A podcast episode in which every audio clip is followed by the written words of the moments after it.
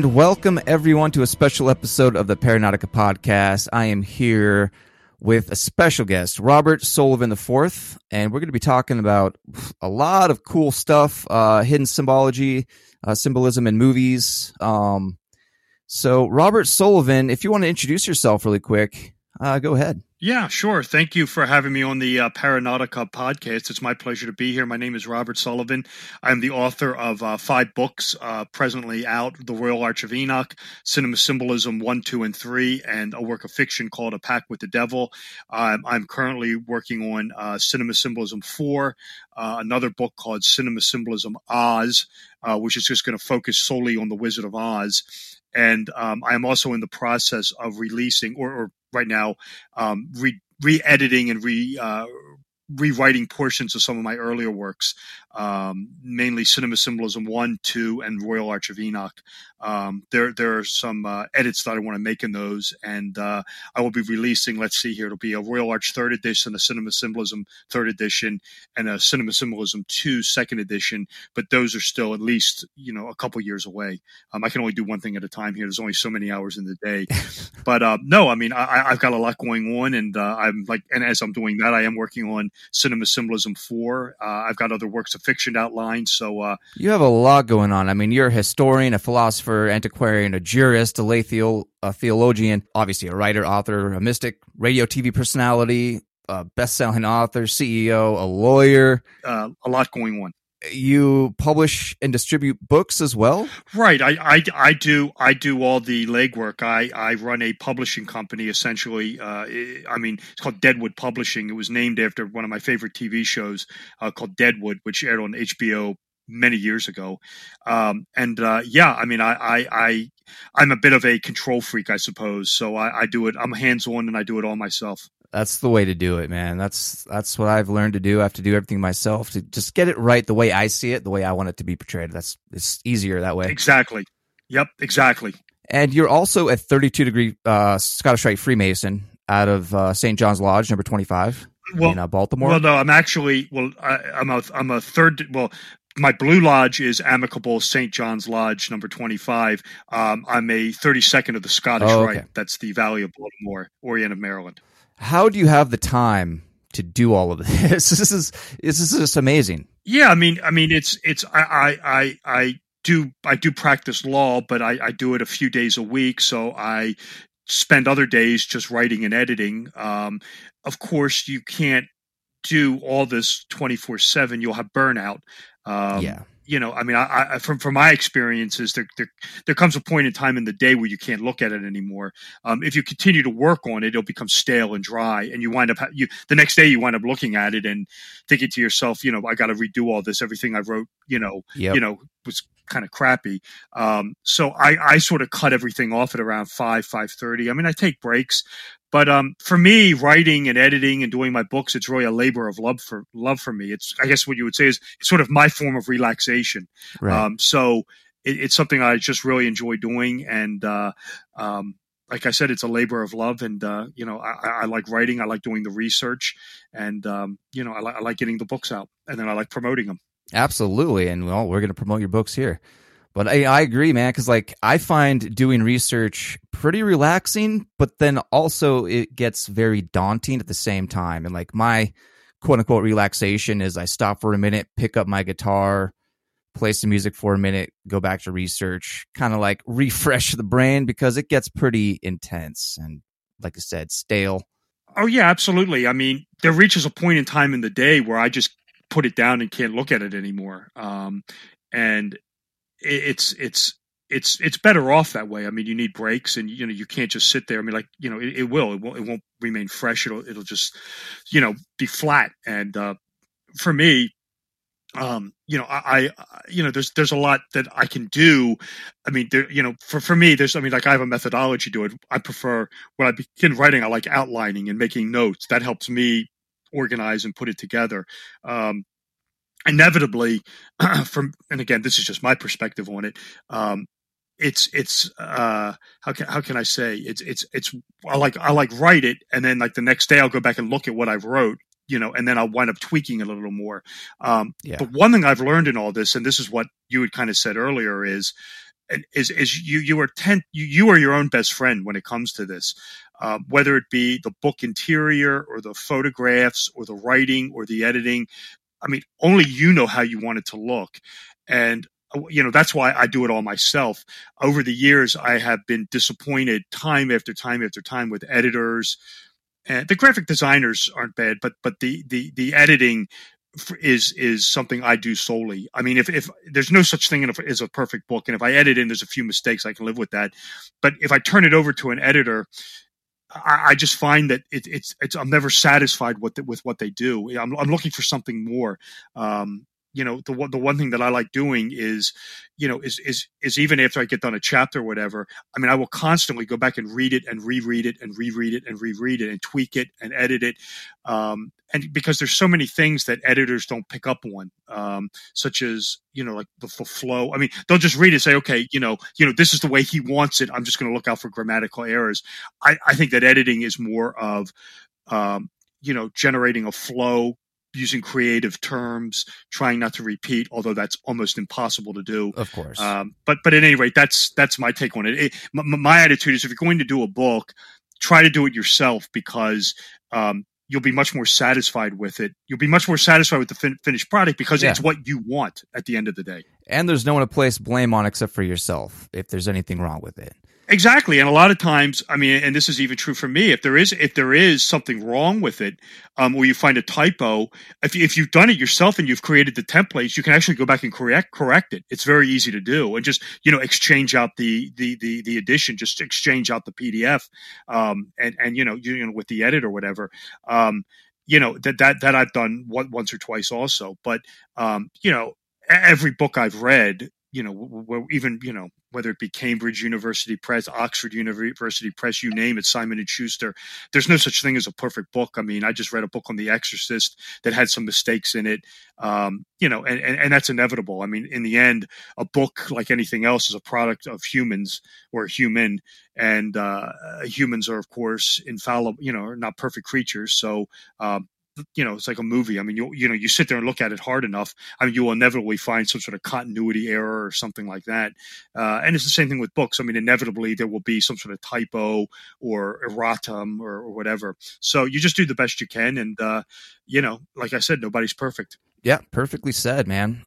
So some talking points, we're going to get into like some 9/11 stuff, movie symbology, and like Vanilla Sky, The Matrix, Fight Club, Joker. I know you like to talk about Suspiria a lot. Do you want to start there with Suspiria? Yeah, well, there's a lot going on. There's two of them. There's the one from 2018, and then there's the one, the original with Argenta. I liked both of them. You know, I thought the 18 one was an admirable remake. The one thing that I picked up on, and this was after I had written the book, the original Suspiria I took on in Cinema Symbolism too, and I'm actually in the process of re-editing this, so I've got to add a little material in with this, is that whole thing with Heidelberg, where that ballet school is set, that was the hubbub of the Rosicrucians back in the day. And if you watch that movie very carefully, it's implied. I mean, it's not subtle. I mean, if you're familiar with it, when Susie eventually discovers the witch's lair beneath the ballet, you know, behind the wall of the ballet school, and she's going back in the hallways, if you pay attention to this writing on the wall, it's all these Rosicrucian emblems and phrases. And I think the implication is that sort of the Rosicrucians were using this place as a hideout, and eventually this witches' coven sort of drove them out, as it were. And that's very, and it's very interesting. I don't know if a lot of people are aware of that. I just became aware of it, you know, within the last year or so. I'm not aware of that at all. No, yeah. That's very interesting. Yeah, it is. It's take a look at it. And, you know, I liked both the movies, you know, and, you know, definitely a lot of, you know, symbolism going on, but the whole thing with the Rosicrucian aspect of it, at least for me, I thought was one of the most fascinating parts of it, at least for the first one. Now, about Rosicrucianism, so for the listeners, can you just kind of differentiate Freemasonry, Illuminati, Rosicrucianism? Because they're not all one the same. Do they intermix? I mean, how... Right. How are they differentiated? Right. The first, we'll just go in chronological order, is the best way to perceive. The Rosicrucians are this mystical brotherhood that come on the scene in the early 17th century with the publication of these treaties, known as the Rosicrucian Manifestos, the Fama, the Confessio, and the Alchemical Wedding. And they announce to this world that there is this Christian secret society using alchemy and sorcery, essentially as a reformist, they're essentially a reformist movement to reform the church, monarchy, politics. The big problem with the Rosicrucians is there's absolutely no evidence anywhere, that they actually existed. Right.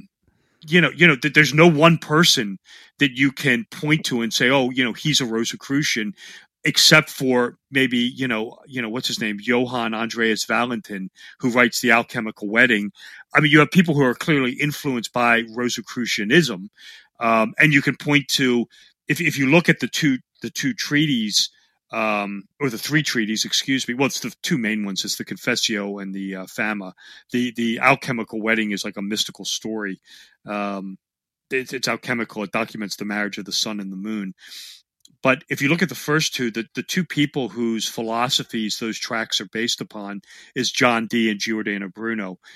So you could kind of consider them maybe proto-Rosicrucians, as it were. But again, I mean, there's no evidence anywhere, or at least credible evidence that these people existed. And I think a lot of historians, at least the mainstream ones, and I tend to agree with them, identify Rosicrucianism as more of a mindset than as an actual secret society. It was a reformist, sort of a mystical Protestant mindset, reformist mindset, is the best way to look at it. You have the Freemasons. They officially come on the scene in 1717. They exist before that, of course, but that's when the formation of the Grand Lodge occurs on June 24th, 1717. That's the Feast of John the Baptist, Midsummer, the apex of the sun in the Northern Hemisphere. No surprise, because the sun is the most important symbol within Freemasonry. And they are sort of also, they reflect Rosicrucianism is in the same vein that they're a mystical Protestant brotherhood. I think a lot of people are in agreement that the whole purpose of the Rosicrucians and the Freemasons was to sort of have a mystical, occult, esoteric, secret society brotherhood to counterbalance or counteract the Jesuits and the Counter-Reformation that was sweeping across Europe at that time. So, and the Freemasons are, of course, are real. You can argue that, and I think successfully, that they incorporate a lot of mystical doctrines, whether it be alchemy, Rosicrucianism, from a reformist standpoint, Gnosticism, things like that. I mean, Christianity, of course, Kabbalah, Judaism, Islam, Sufism. So, that's the Freemasons. They exist. They exist to this day. Where they actually come from is argument. It can be argued. There are different origin story. Yeah, the origin story varies. There's no definitive origin story. And then you get years later at the end of the 18th century, you get the Bavarian Illuminati. This, by all accounts, it definitely merges with Freemasonry and attaches itself to Freemasonry, but by all accounts, this is a Jesuit ruse. The Jesuits had gone out of business a few years earlier. The entire structure and the hierarchy of the Illuminati was based upon the Society of Jesus. And by all accounts, it's the Jesuits under another guise, essentially trying to infiltrate Freemasonry, probably trying to discredit it. There is, whether or not, and again, this is debatable. The Illuminati definitely seems to fall off the cliff and kind of disappear, with the wars of Napoleon. There is evidence to suggest that, although it's not really probably associated with the Jesuits anymore, that their doctrines, that they're sort of globalist, occult, doctrines of world domination there is credible evidence to this, do reemerge in 1832 at Yale University with Skull and Bones. That that has often been cited as a possible Illuminati lodge. And I don't say that idly. There is a lot of credible evidence to this. So, you know, if the Illuminati of Bavaria is technically gone, you could have seen their reemergence at Yale University in 1832, which was ultimately born out of the whole thing with Skull and Bones was a reaction to the anti-Masonic movement that was sweeping across the United States at the time due to the William Morgan affair, and Skull and Bones was a reaction to that. Wow. So that's from a mainstream historian standpoint, the take on the Rosicrucians, the Freemasons, and the Illuminati. So the Bavarian Illuminati, was that wasn't started by Adam Weishaupt? No, it was. It was started by Weishaupt on May the 1st, 1776. It was at the University of Ingolstadt, and he was trained by the Jesuits. And this is one of the things that makes the argument with Skull and Bones so persuasive is because Skull and Bones also attaches itself to a university. Yeah. The Illuminati comes out of the University of Ingolstadt. Yale University is, of course, home to Skull and Bones. So, again, this is one of the indicators that perhaps Skull and Bones is just a continuation of the Bavarian Illuminati. And if you read any book on Skull and Bones, I mean, one of the first things you read is they are based upon a secret society coming out of Germany.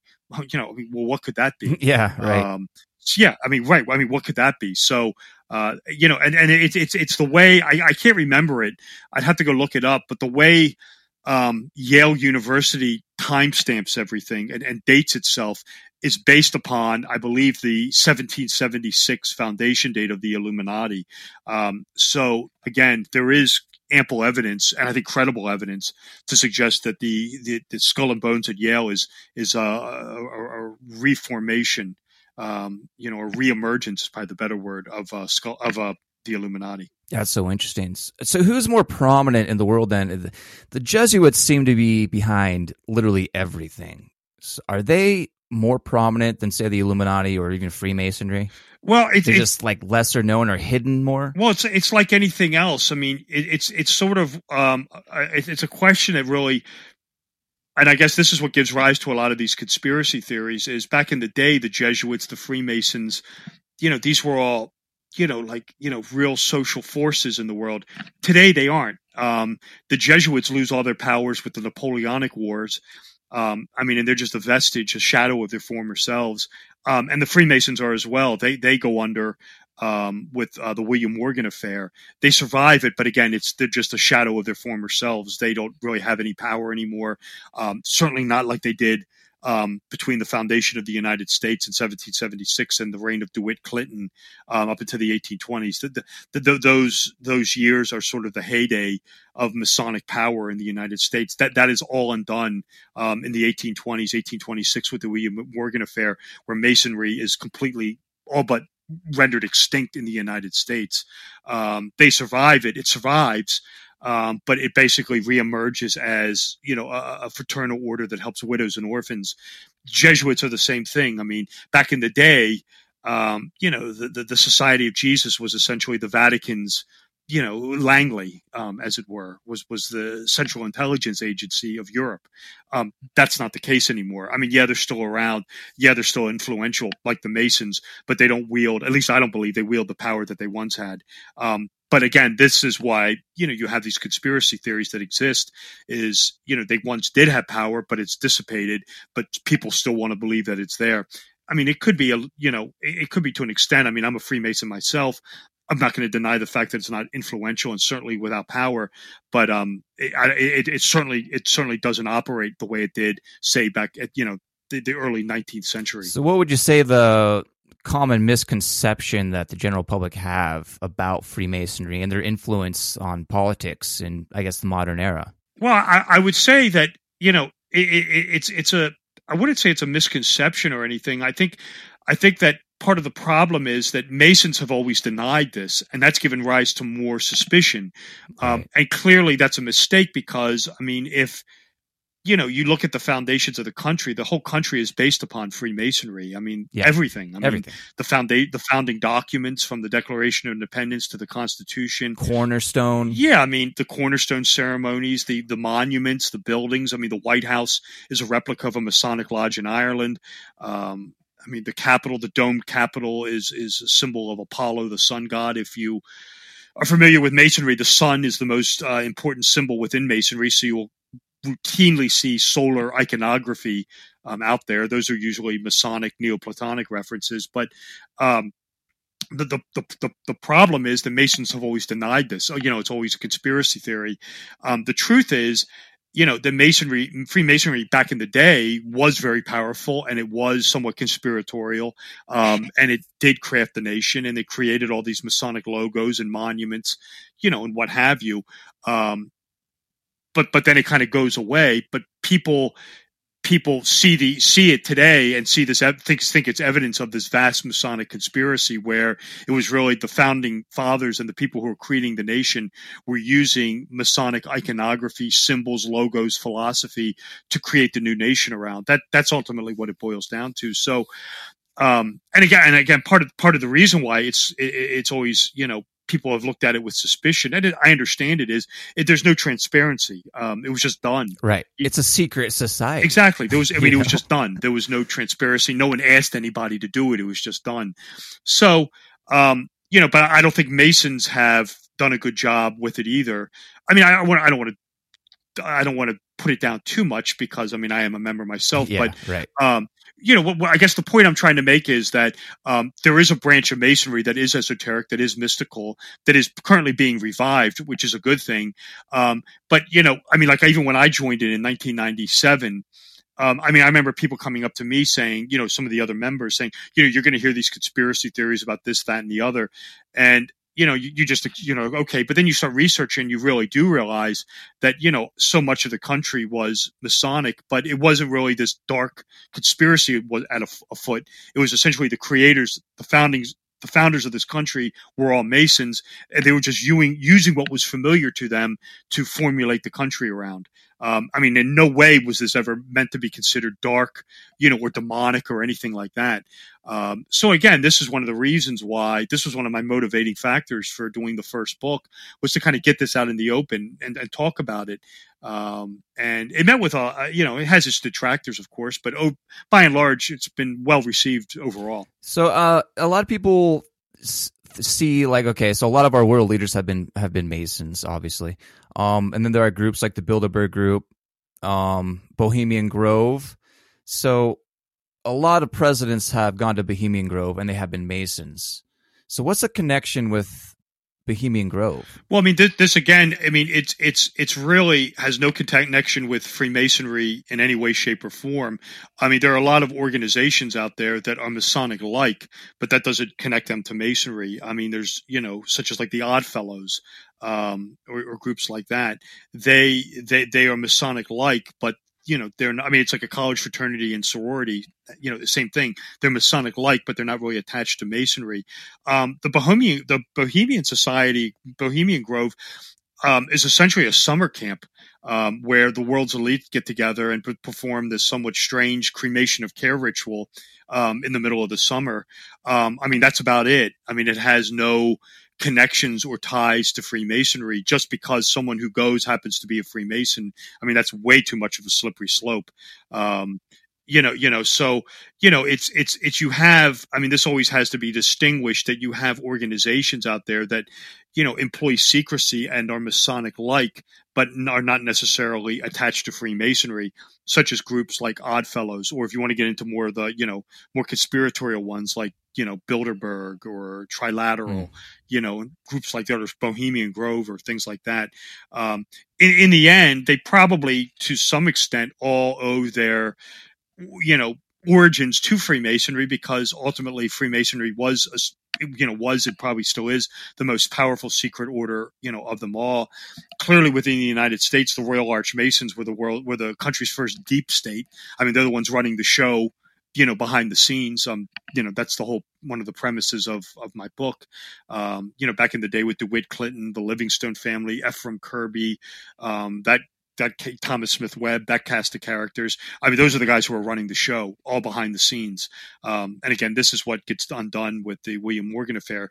You may have heard the term in your travels something known as the Colombian Illuminati. Yeah, this is the American version. Yeah, this is the American Illuminati. This is what I'm talking about. These were the Royal Arch Masons run by DeWitt Clinton, who was the former mayor of New York City and former governor of New York State. He is literally the inventor of the American political system, even as it stands today. I was going to ask, are the Clintons... Hillary and Bill relate? Or no, no relation. Bill. Okay, no relation. No, okay, no relation. So it's completely unrelated. DeWitt Clinton was he's critical because he's a Jeffersonian Republican, but all his buddies are the Federalists, and he's the guy who is working behind the scenes of the two-party system. At the time, it was the Federalists and the Jeffersonian Republicans to pull the strings of the entire country. And this is literally America's what you'd call first deep state. This all gets undone by the William Morgan affair. The political machinery of this survives, and this is what ultimately gets turned into what's known as Tammany Hall out of New York City, run by Boss Tweed, who was a Freemason and an Oddfellow. You want to see more on him, go watch the Martin Scorsese movie, Gangs of New York. He's the guy again. And if you watch that, you'll see him doing the same thing, manipulating the New York City politics from behind the scene. That was Tammany Hall. This is... if you're interested in what I've been talking about, by all means, check out my very first book called The Royal Arch of Enoch. I get into all this Masonic machinations, in the early days of the country. Now, is The Royal Arch of Enoch also the title of like the 13th degree in the Scottish Rite and the 7th in the York Rite? Correct. It's part of the high degree system, which is the York Rite and the Scottish Rite. You're correct. It's the 13th degree in the Scottish, the 7th in the York Rite. It's without question, arguably the highest degree in Freemasonry, and it's certainly the most important because it documents the ritual is the recovery of what was lost in the Blue Lodge. All the Blue Lodge Masons are running around looking for the lost word of the Master Mason, which is the name of God. It's this word that is recovered, known as the Tetragrammaton, in the high degree ceremonial known as the Royal Arch. And it is by far and away one of the most important rituals in Masonry. And if you research it long enough, like I have, you will come to understand that it is really the ritual and its philosophies and its symbolism and its mythos, I suppose is probably the best word, that is really being used to craft the United States around, as it were. That is like the original ritual, right? With the Hiram Abiff, and how he was basically murdered. That's what you're talking about now. That's the third degree ritual. That's the Master Mason ritual, which is the Hiram Abiff ritual or ceremonial. That's the third degree where the candidate where portrays Hiram Abiff. He's the architect of Solomon's Temple, and he gets murdered by three fellowcrafts, ultimately to be resurrected on something known as the substitute word of a Master Mason, because the word is lost in the Blue Lodge. The Royal Arch is part of the high degrees, and that is the recovery of this word that Hiram had but had lost. It's concealed at a subterranean vault on the Temple Mount in Jerusalem. It has to do with Jews returning to the Holy Land to build the second temple, and they discover this secret subterranean vault, and in this vault is, among other things, the Ark of the Covenant, but is also the name of God, which is this lost Hiramic word from the Blue Lodge. Ah, it's so interesting. What do you know about what's his name, Eliphas Levi or Alphonse Louis Constant? You're familiar with his work, right?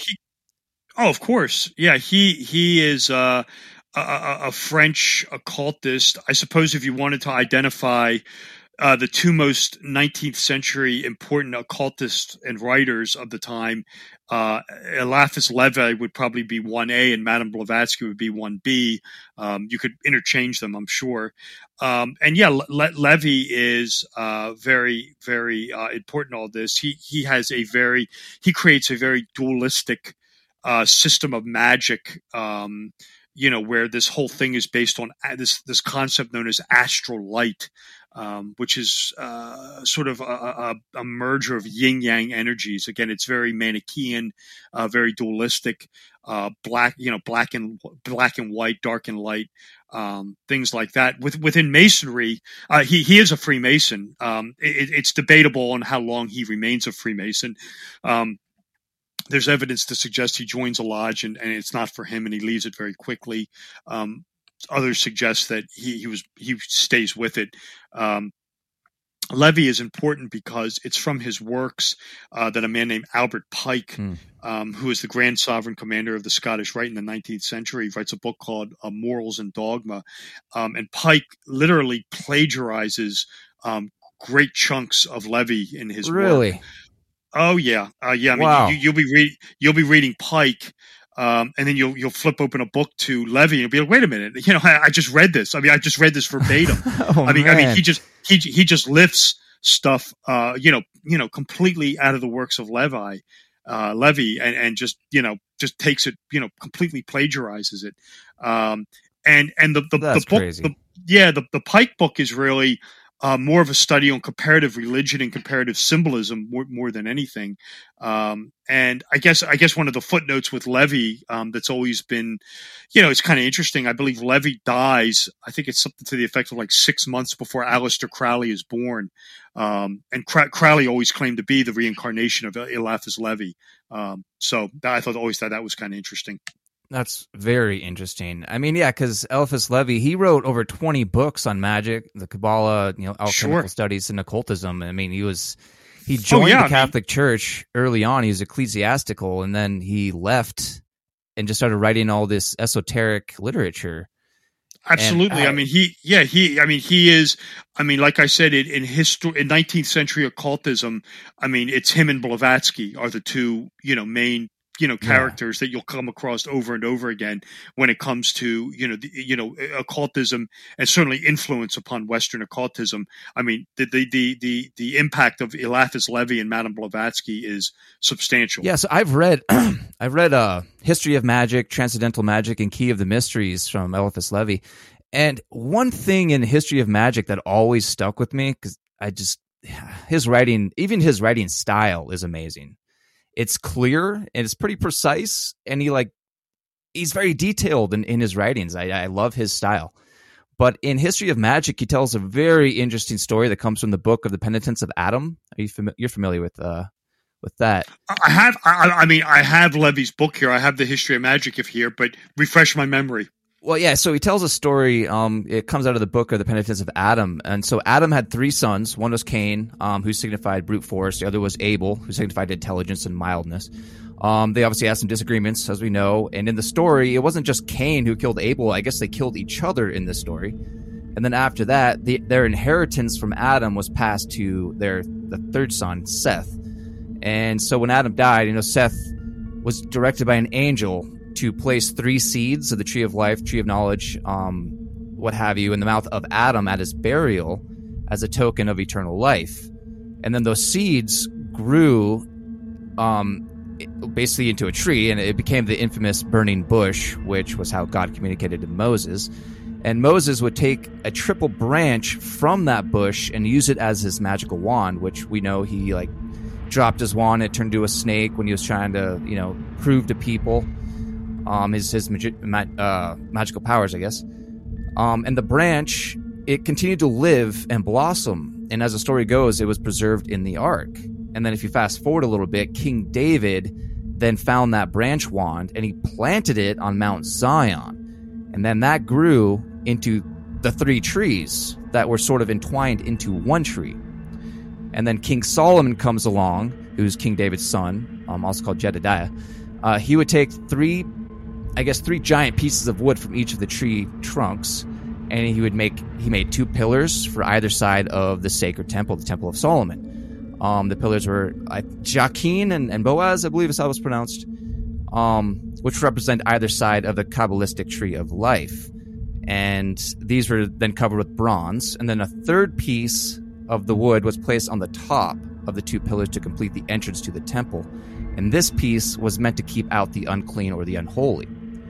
One night, some nefarious Levites took the top piece and threw it into the reservoir that surrounded the temple, where it remained for quite some time. Fast forward to Jesus Christ and his persecution. So the reservoir was either drained or cleaned, and the Jews found the beam of wood, which they were clueless as to how important this piece of wood was.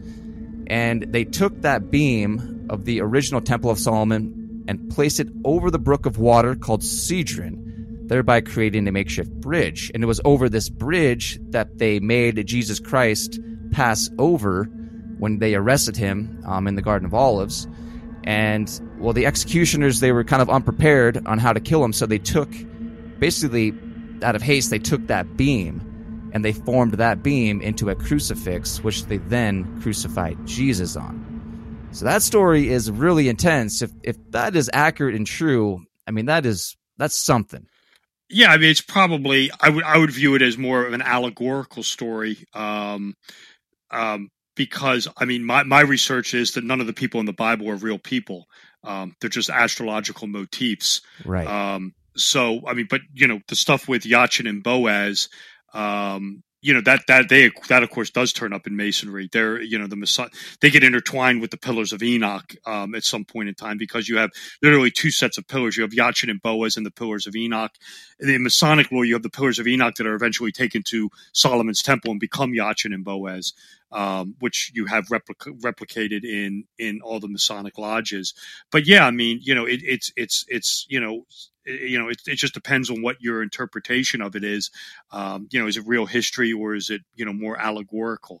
You know, right. I take the Bible as completely allegorical. I mean, I have so many discussions with Christians and Catholics who are like, no, that is the absolute truth. Like, these stories are all real. And it's like, man, I guess. But even though we know that Jesus always talked in parables, you know, and like the whole thing is a parable. Right. I mean, well, it's like, you know, it's the whole thing. In my opinion, it's really more of an astrological manual. It's the way I see it. Is, you know, you have the, you know, Christianity is Pisces, of course. Is the sun in, is the precession of the equinoxes, is the sun in the house of Pisces. I mean, all the hallmarkers with Christianities are either fish or water or feet. You know, and those are, of course, the symbols of Pisces. And then, of course, before that, you have Aries, which is, of course, Moses with the ram's horn. And of course, a lot of the Hebrew religion incorporates fire, you know, symbolism and iconography. And of course, you know, the end of the age of Taurus is more Moses smashing the golden calf. The golden calf is, of course, the sun in the house of Taurus. You know, so again, it's more, to me, allegorical of the sun, you know, changing houses, and the worship of the sun adopting the house that it's coming in. I mean, I mentioned this in one of the books. I'm probably more than one of the books. You know, which it's at Luke 22:10, where the disciples asked Jesus, who is the sun, S-U-N, you know, after you leave the house of Pisces, what house will you go into next? And his response is, you know, I go into the house of the guy holding the pitcher of water, which is Aquarius, of course. So you have, you know, the age of Pisces, which we just concluded. Now we're into the age of Aquarius. Before Pisces was, you know, Aries, which is, you know, Judaism. Then before that is, you know, the Egyptian Apis bull, Taurus, you know, which is the golden calf that Moses smashes. So I've always looked at the Bible as an astrological timekeeping manual. Is the way I view it. Yeah, that totally makes sense. And astrology has been given kind of a bad name. I don't know why, but people kind of look down. They frown upon astrology for some reason, even though billionaires, like, you know what, millionaires, yeah, they don't believe in astrology, but billionaires do. Well, the thing that sort of has reinforced my take on this is, and again, this is something we were talking off air, is this whole notion of what Aleister Crowley talked about, which is this, you know, he prophesied this new coming age of Horus, he called it. Of course, Horus is the sun god, and he, you know, he called it the Aeon of Horus. When you break this down, all he is talking about is the age of Aquarius, which, of course, is the sign we are in now. What makes this so fascinating to me is if you go back 100 years and you read Crowley, and he describes you know, what this new age is going to be all about. I mean, he gets very detailed about it, is how, you know, it will be here, what some of its traits are, you know, what the worship of the sun takes on in this new sign. And everything he said came to pass, is coming to pass. So that's like, wow, you know, I mean, you know, whatever this AWAS figure he was talking to in at the very early beginning of the 20th century. I mean, so many people have just written this off as, oh, this is just Crowley being Crowley, who was making it all up. I mean, here it is 100 years later plus. And, you know, everything this guy was talking about has now come to pass. It's astounding to me. Yeah, he was getting information from somewhere. Was it AWAS who pretty much guided him to write a 500-page book in 72 hours? He wrote – well, he goes to Egypt with his wife, and he has – and the wife has this vision – and it's a long story. I'm not going to get, I mean, it's a long story. He winds up doing this ritual according to her. And this is to summon his holy guardian angel, which was what he was trying to get in touch with at the Boleskine house, Lake Boleskine house. This is the sacred magic of Abramelin the mage. At any rate, he seems to have completed this in Egypt. And the wife says to him, if you go to your study, I believe it's on April 2nd, 3rd, or 4th or somewhere like that, and you sit in your study between, you know, whatever it is, at like noon and 2 p.m. for 3 days, your guardian angel is going to appear and talk to you.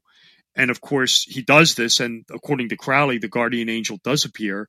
And this is where you get the dictation of the Book of the Law, Liber Alvi Legis, which is this holy book that's very reminiscent of the Quran, in the way it's written, you know, where this holy guardian angel is telling Crowley all about this new Aeon of Horus, this new solar age that's coming, the Aquarian age.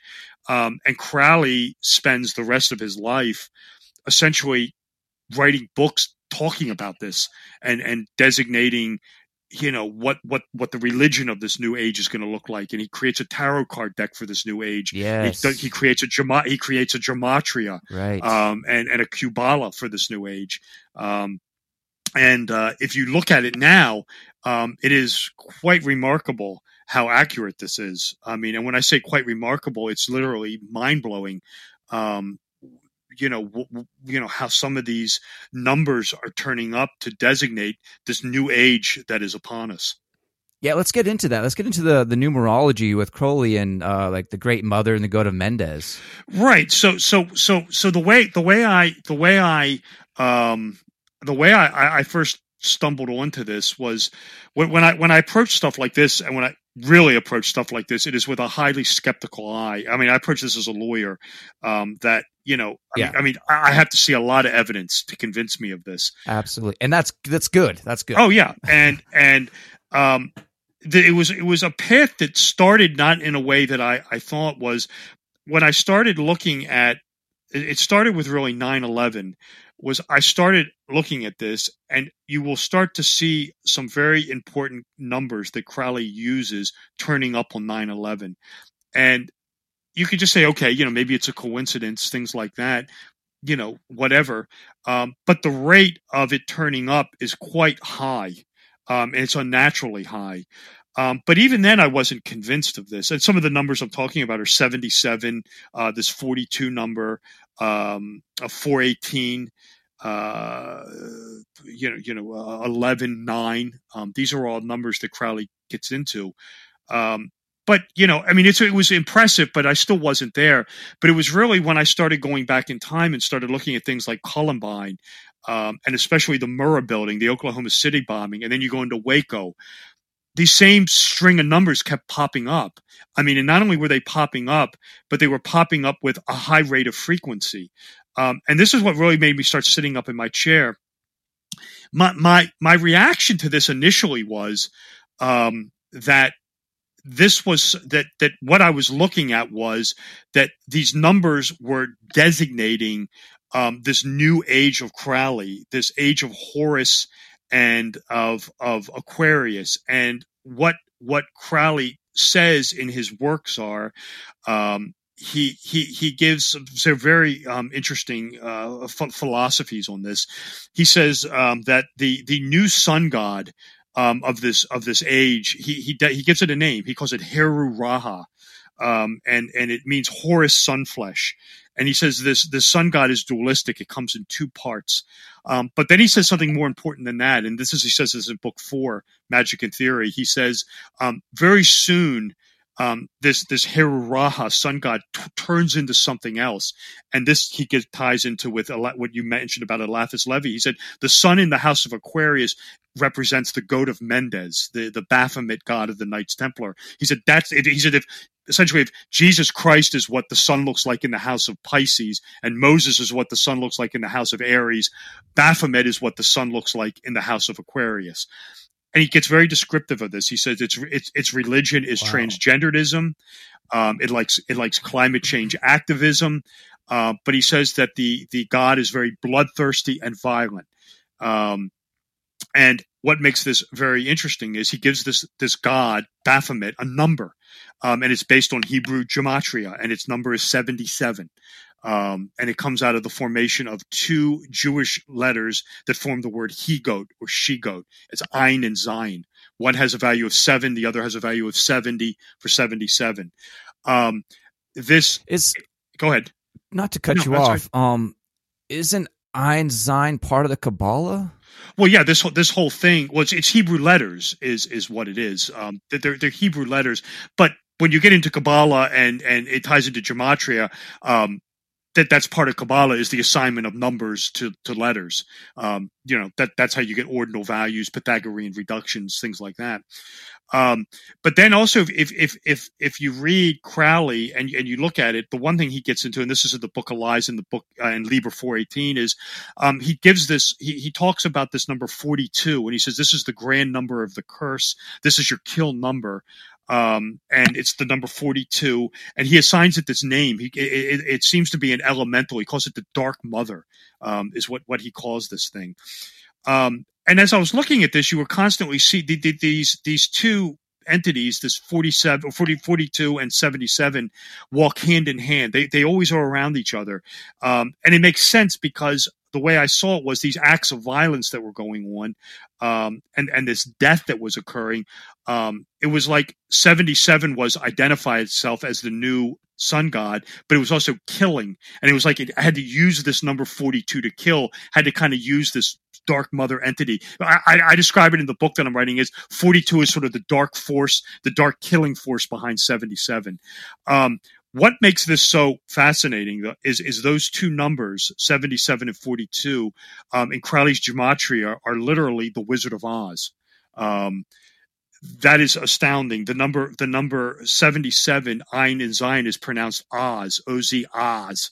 And he calls Baphomet Oz, O-Z. He said, this is the name of the new sun god.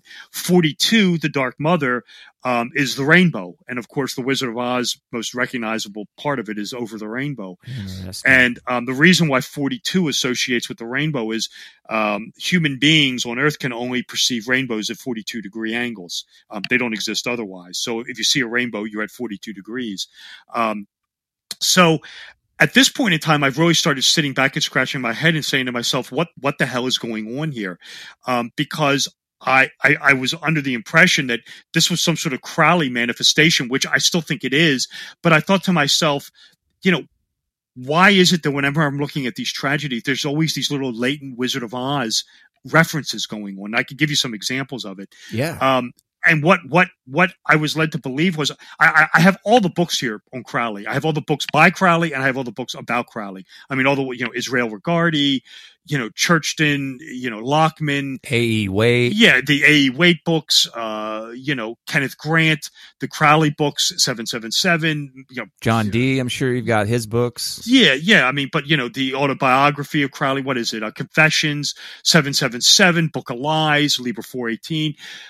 The reason I say all that is there is no mention anywhere of Crowley having anything to do with the Wizard of Oz. So at this point, I was at an impasse. I thought, well, wait a minute. I'm seeing all these Crowley numbers, fine. But now I'm also seeing, there will always be buried in here this little Wizard of Oz reference. How is that turning up here? The only thing I could come up with is if you, you know, I thought there has to be some sort of, you know, and it's why are these Crowley numbers turning up with all this blood and violence? And the only thing I could come up with was there must have been some sort of Native American curse put down on Baum. And the reason I say that is because L. Frank Baum, who wrote The Wizard of Oz stories, called for the, after the Battle of Wounded Knee, called for the genocide of Native Americans. I believe, I cannot prove this, but I believe that some sort of Native American skinwalker or group of skinwalkers, if there is such a thing, put down some sort of killing curse on Baum and his family. But for reasons which I do not know, this curse remained inactive, and it did not go after Baum and his family. For some reason, this curse remains dormant, and it doesn't turn up until The Wizard of Oz goes into production in 38, 39. That's when this curse starts to kick in. And it's doing two things. It is using violence and death and gore to both designate this new sun god, Baphomet, whose number is 77, to let us know that the sun is now going into Aquarius.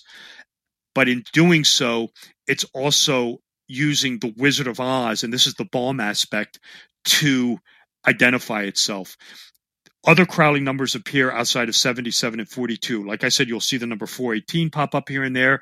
There's another demon that Crowley associates with 42, known as Corazon, that his number is 333.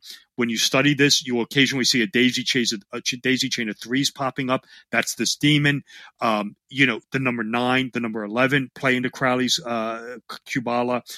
So I started really, you know, looking at this and it was astounding to me, starting in 1938, 39, with the production of Wizard of Oz moving forward, that so many tragedies, so many deaths, so many, you know, assassinations, you know, where these numbers were turning up, but then buried in there. And you'll find it. If it's not there, it's not part of it. There was always this little latent Wizard of Oz reference in there that was always sort of mocking you. I felt like this thing was like laughing at you. You know, I always kind of felt like when I discovered, I felt like I was staring at a demon laughing back at me. It was very macabre. Sent shivers down my spine. That's strange. Yeah.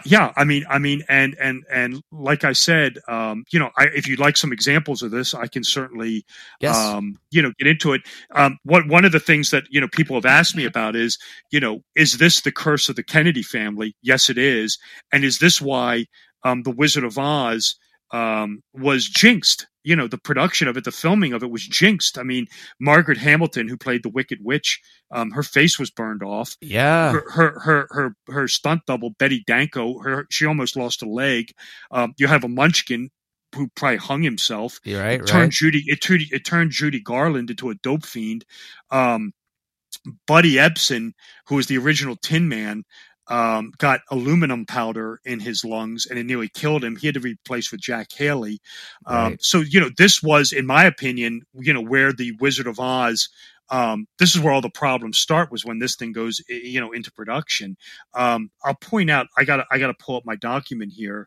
Sure. Because this is Cinema Symbolism 4 I'm looking at right now, because I cannot, commit all this to memory, but, let me just give you some examples here. So, for example, we just take the Wizard of Oz. The Wizard of Oz, actually, the name The Wizard of Oz, I just want to give you this real fast. No worries. Well, here's some strange numbers. Well, let me say this to you. And I'll go back to Crowley's gematria. Crowley creates this whole numerological system for this new age of Horus, this new age of Baphomet. The Aeon of Horus, the Age of Aquarius, and he says he flips things on its head. Where he says in the Bible and in Islam, 7 is the high holy number. He now changes that. He said 7 is the demonic number. 77 is the goat of Mendes, and if you want to be really evil, 777 is the Qiptala. That's the satanic forces of the Kabbalah marshaled. I've heard it pronounced different ways, the Quilipoth. This is 777. This is the diabolical forces of the Kabbalah, you know, unified. The Wizard of Oz, had a budget of $2,777,000. That's interesting. And the book, the seminal, the definitive book on The Wizard of Oz, The Making of the Wizard of Oz by Algene Harmetz, was published in 1977. The title, The Wizard of Oz, The Wizard of Oz has a sum of 77 if you use a Pythagorean reduction. If you don't know what that is, that's a form of Kabbalah where you know there's four ways of generating these numbers. You have the ordinal value, which is A is 1, B is 2, Y is 25, Z is 26. That's ordinal. Reverse ordinal is that backwards, where A is 26, B is 25, Z is 1, Y is 2. Then you get into the Pythagorean reduced value, where if you take the letters of the alphabet, A through I are normal. A is 1, B is 2. It's when you get to the letter J where things change, because J is the 10th letter of the alphabet. So J no longer becomes 10. J is back to 1 because it's 1 plus 0. So K, which is the 11th letter of the alphabet, is now 2, where before it's 11 under ordinal, now it's 2. So that's Pythagorean reduction. And reverse Pythagorean reduction is that only backwards. So reverse Pythagorean reduction is A is 8, because it's 26, 2 plus 6. B is 7, 2 plus 5, 25. Z would be 1, and Y would be 2. So that's reverse Pythagorean. Wow. So, okay. So just so we're all clear on that, I want the people to know how I'm generating these numbers. So if you, I was going to ask you, how that works, but no, that's you know, it's important to know that, that's how these numbers get generated. But if you look at just the name, The Wizard of Oz has a sum of 77 using Pythagorean reduction. So right off the bat, we have the number 77 with this. Let me just go back real fast.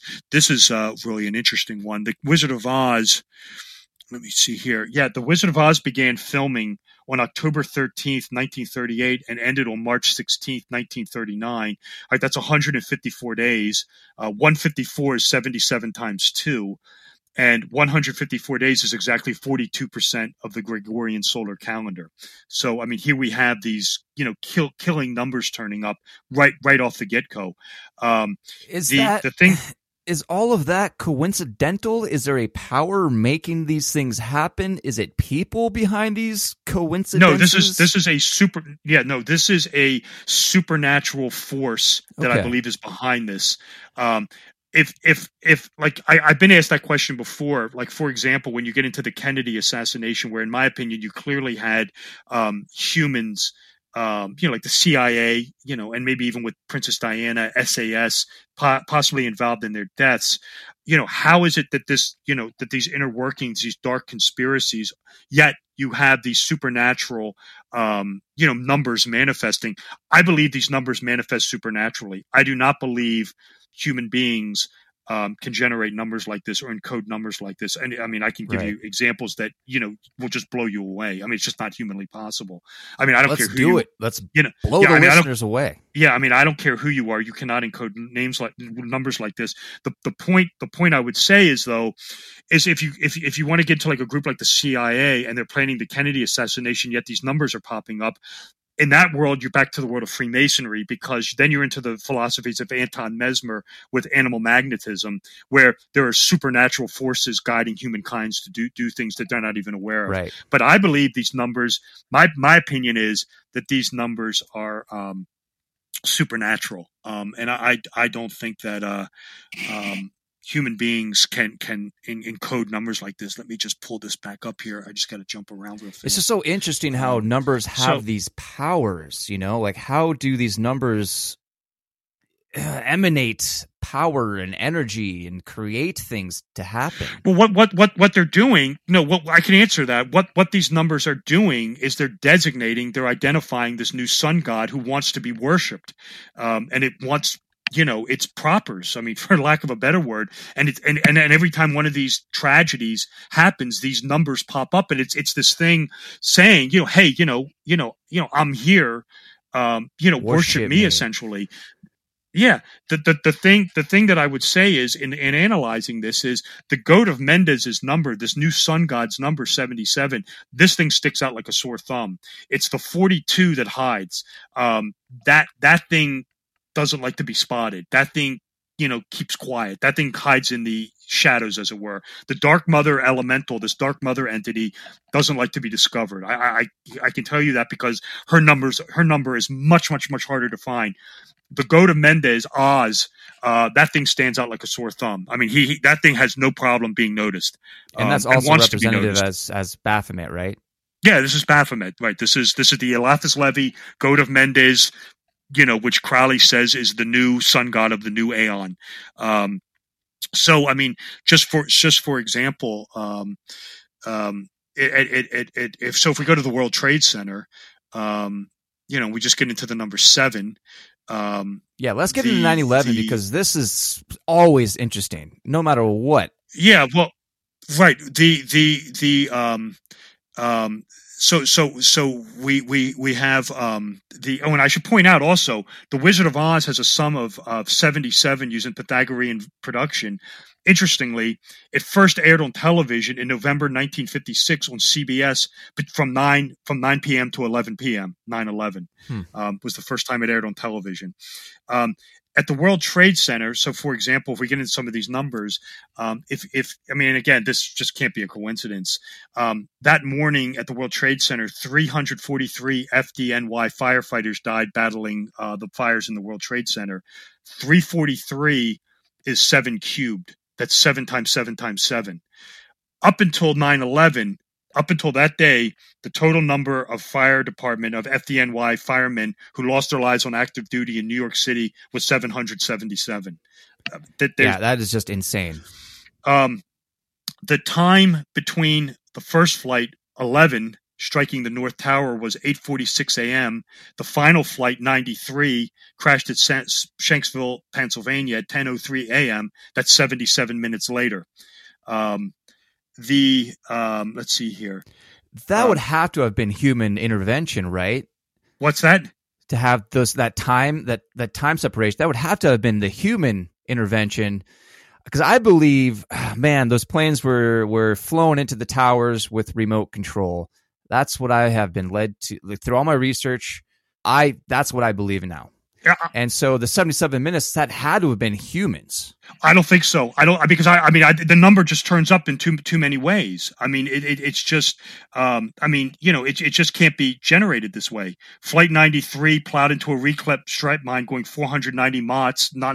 That's 7 times 70 at 563 miles an hour. That's 5 + 6 + 3 = 14. That's 7 doubled, 77. Man. 7 minutes after that, the upper floors of the Pentagon collapsed. Here's a good one. This is, if you're familiar with Crowley, the magic word of the new aeon is abracadabra, and that has a value of 418. Okay, Flight 11 departed Logan International Airport on runway 4R. R is the 18th letter of the alphabet. That's 418, abracadabra. The terrorist attack that morning killed 2,977 people. Where this really becomes strange is at the Pentagon. And of course, this isn't any surprise because this is, the goat of Mendes is a god of war, a god of violence. So you have, on 9/11, let me see here, you have Flight 77 departs Dulles International Airport at 8:20 a.m. Dulles International Airport is on the 77th meridian. It crashes into the Pentagon, which is also on the 77th meridian. It departs Dulles at 8:20. It crashes into the Pentagon at 9:37. This is Flight 77. It's airborne for exactly 77 minutes. And it crashes into the Pentagon 577 minutes into the day. The Pentagon has 7 floors and is 77 feet tall. And the plane that was dispatched, the military plane that was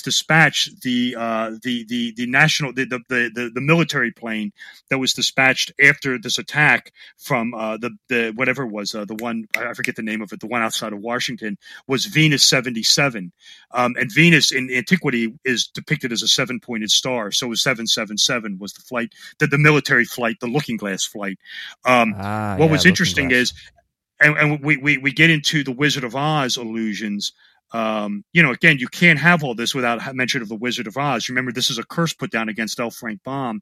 So when Flight 77 hit the Pentagon, it killed exactly on the spot 124 federal employees. And that mirrors the 124 midgets or little people MGM hired to play the Munchkins in The Wizard of Oz. That you will always have with this stuff, with these tragedies, these little Wizard of Oz citations buried in here somewhere. And that's what, makes it so interesting to look at. So, those are just some of the, there's a lot more. Those are some of the numbers on around 9/11. If you go back in time, you will find these same numbers, pervading things like the Murrah Building, Waco, Princess Diana. These numbers are all over her. This thing kills celebrities. I mean, imagine it goes after people as well, people that we don't even know about. You'd think so. Just because I can't, I can't look these people up online. I'm sure there's people who have died, that this thing has gone after that we'll never know about. I can do the celebrities because they're part of the public record, and I could see them much more easily. But I have no doubt that this thing hasn't killed people that we may never know about. But like I said, the one thing that's always present with this are these numbers 77 and 42. This is designating the new sun god for this new age. And you'll find numbers like 333 popping up here and there. You'll find this number 418 popping up here and there. But the one constant is in all these tragedies, you must have some sort of latent reference to the Wizard of Oz in there. I mean, that always has to be there. All right, so jump into Princess Diana. I'm interested in hearing about that. Okay, let me fast forward here a little bit. I just gotta pop this up. There's a couple with her. She has some really unique ones. Let me see here. I recently saw some pictures of that night when she died. The car she got into originally had a different license plate than the car that was crashed in the tunnel. That's explainable because what they did was the car that she got into went around the corner and she got out of it and got into another Mercedes. Okay. And that was to throw off the paparazzi. The paparazzi. It didn't work. No, but that was one of them. The Princess Diana's funeral on September 6, 1997, was 384 minutes in length. And that signifies, that signalizes the 384 page count of the annotated Wizard of Oz, which was first published by Clarkson and Potter in 1973. So her 384-minute funeral parallels the 380 pages from the annotated Wizard of Oz. And on September 6th, 2010, was the Wizard of Oz sing-along Blu-ray edition was released in the United Kingdom. So her funeral anticipates the Wizard of Oz sing-along edition Blu-ray released in the United Kingdom 13 years later. But let's get into her death a little bit. So here we have, the one thing that's always interesting with Diana is, of course, her name is the ultimate lunar goddess, is Diana, of course, Artemis or Hecate. And whenever you're looking at Diana, you always want to look up at the moon because her life runs parallel with the moon. So for example, the Crowleyan number for the moon in his new gematria is the number 81, And Diana was married in 1981, and as part of her gift engagement present, she was given an 81 Ford Escort Ghia, and its license plate, believe it or not, is WEV 297W, which has a value of 370, which according to Crowley is the spiritual aspect of the goat of Mendes. The term Ford Escott Ghia, that's G-H-I-A, has a sum of 77 using reverse Pythagorean reduction. So again, right off the bat, we're just, staring down these Crowleyan numbers. Let's see here. Again, we're dealing with moon symbolism. Princess Diana was born on July 1st, 1961. That's the sign of Cancer, which is governed by the moon. And then we go ahead to her wedding, which was on, her wedding was at the end of, I believe, July or June of 1981. when she was married, right before her wedding, 14 days before she wed, which is 7 plus 7, which is 1777, excuse me, was a lunar eclipse on July 17th. And 2 days after she was married, there was a solar eclipse. And this is a bad omen. This foretells her nuptials are no good. They're going to end in divorce. And they did 787 weeks later in August 1996. So again, 7/7. And what's interesting with this is the one thing that this curse likes to do is overlap. So you'll find references to coronavirus in Princess Diana's death. You'll find references to coronavirus in 9/11. You will find references to JFK with coronavirus. The Diana marriage ending in 877 weeks is a citation to the Kennedy assassination. Lee Harvey Oswald died 787 minutes into the day on November 24th, 1963. So again, this thing loves to overlap. You will constantly see little things foretelling other events. I'll get into how about Jack Ruby? Right. And of course, Jack Ruby, Lee Harvey Oswald, Oz, yeah. Oswald, the goat, right. What's Oswald? He's the scapegoat, right? He's the patsy. Oswald, the goat of Mendes, who's of course is done in by the Ruby Slippers, Jack Ruby. And that's your little wizard. That's your Wizard of Oz citation. Diana's first son, William, the heir to the English throne, was born on June 21st. If you don't know, that's the summer solstice. That's the sign in Cancer, again, ruled by the moon. And on that night, there was a solar eclipse. This is when the moon passes between the earth and the sun. And this happened in that. And that was a bad omen. Yeah, that's no good. That's a bad omen. And what's interesting is that eclipse, that solar eclipse occurred in the house of the moon. The moon was on that day in the house of Gemini, the twins. Again, twin towers, think of something like that. Her second son, Harry, was born a few days after a full moon on September 15th, 1984. That date has a value of 77 using Pythagorean reduction. And let's see here, we'll go along. On the night, and again, I haven't even gotten into some of the other stuff. On the night that Diana died, on August 31st, 1997, the moon was a waning crescent. That means it's disappearing. That means it's dying. And it was in the sign of Leo, the lion. And if you don't know, that rules the heart. And of course, that's what did in Diana. She died of heart complications from the car crash. It tore her upper left pulmonary vein and pericardium. So the moon is always, whatever the moon is doing, Diana's reflecting it here on Earth. Interestingly, the night after she died, this was on September 1st, there was another solar eclipse. Let's see here. Yeah. And that heralds, let's see here. Oh, and here's another one. And I'll skip over that because I didn't get into that right now. The one thing that's interesting with William, is he was the first Prince of Wales born to a princess in Wales in 77 years. So there's your number 77 with him. And then we get into, how does that happen, man? And then we'll get into some of the Crowley symbolism with Diana. Because it's not only those numbers. You'll find that his gematria and what he predicts, it's all over these people. In the Book of Life. So are William and Harry cursed? Are they looking at something bad happening? Can I use this to predict things out? I don't know. I could tell you just looking back. If you get into Crowley's, this is really an interesting one.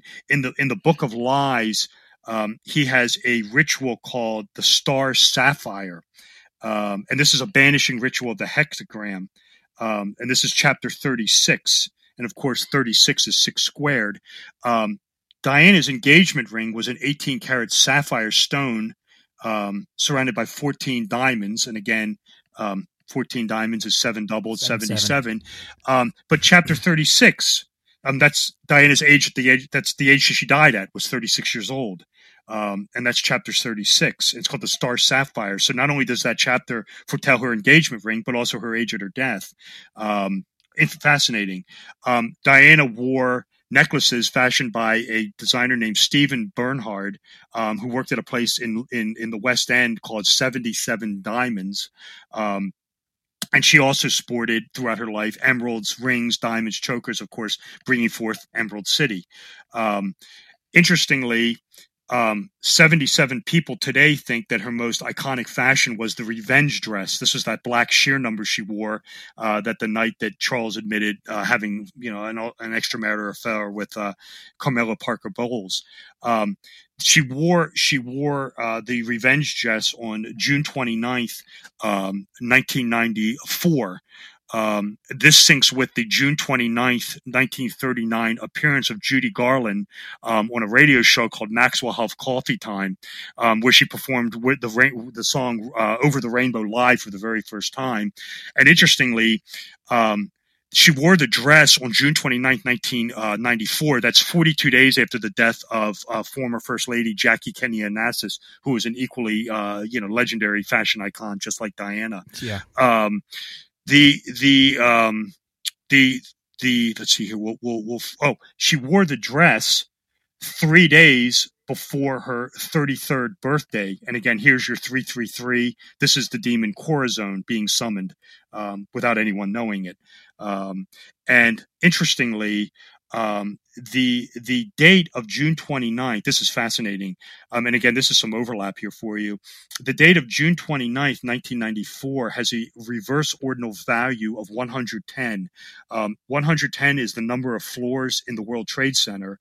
But worst of all, this predicts the 110 minutes exactly that she lingered at the accident scene in the ambulance before going to the Paris hospital. So that's fascinating to me. Wow. Oh, this is another interesting one. The other iconic dress she wore, this is known as the Travolta dress. This is the one she wore in 1985 at the dance when she danced with John Travolta at the White House. She wore this on the night of November 9th, 1985. That date has a ordinal sum of 154. That's 77 times 2. November 9th is 9/11 backward. And interestingly, the time span between November 9th, 1985 and Diana's death on August 31st, 1997 is 11 years and 9 months, which is 9/11 backwards again. This is where this really gets spooky, though, is the funeral. The funeral of her is held. Here, we'll get into this a little bit. Let me see here. The car she was driving in, and you mentioned it, that it was swapped out. The death car was a Mercedes-Benz S280. That car has a value, an ordinal sum of 418. That's abracadabra. That's the word of the new age.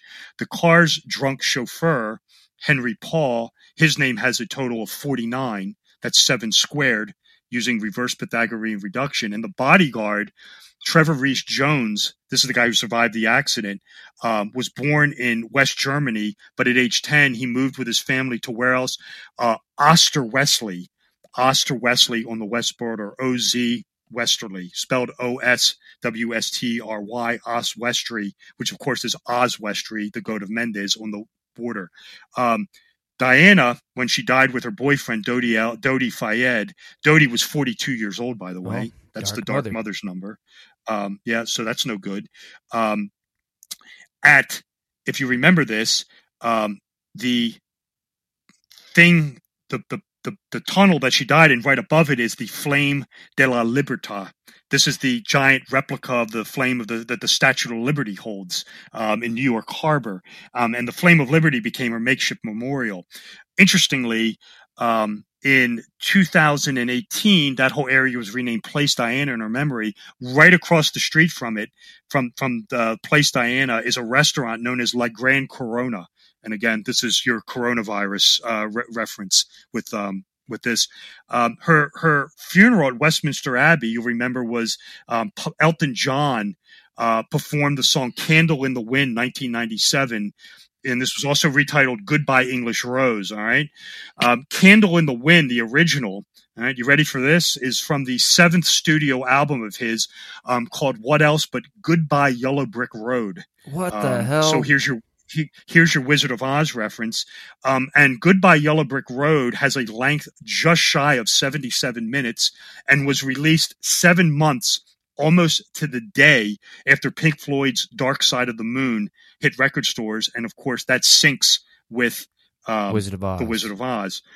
Candle in the Wind. All right, you ready for this one? This is, of course, is the song to Marilyn Monroe.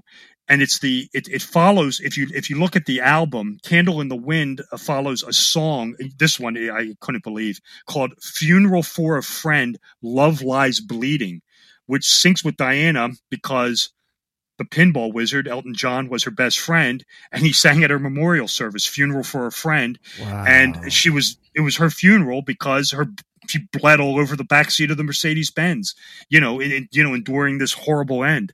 And of course, did he know these things? Who's that? Or this Elton John? No, I mean, I think what I'm describing. I mean, I don't think a human being can do any of this. I think this is I think a supernatural force is manipulating all this. And again, why is it doing this? It wants to be recognized. If you remember, Candle in the Wind, all right, is a song to Marilyn Monroe. So it begs the question, does Marilyn Monroe have anything in common with Princess Diana? Yes. They both died at the age of 36, and they both died in the month of August. So they're linked there. Let's see here. I will skip over that because I need some more background information. I'd have to give a lot more background on that. But that's some of the Princess Diana stuff. That is just, Crowley in numbers, 77, 42, and how these numbers are just killing people. And again, I will stress to you and the listeners that, the one thing I've been looking at this thing now a little shy of a year. There's a couple things I can tell you about this curse. It's very vicious. It's active. It's not going away. It's still kinetic. It's still out there. And it's very sardonic and cruel. I mean, it likes laughing at death and terror. And the more suffering, the more children that are murdered, the more this thing is made happy. It's very cruel. It's a very, mocking satanic force. It's very, very dark.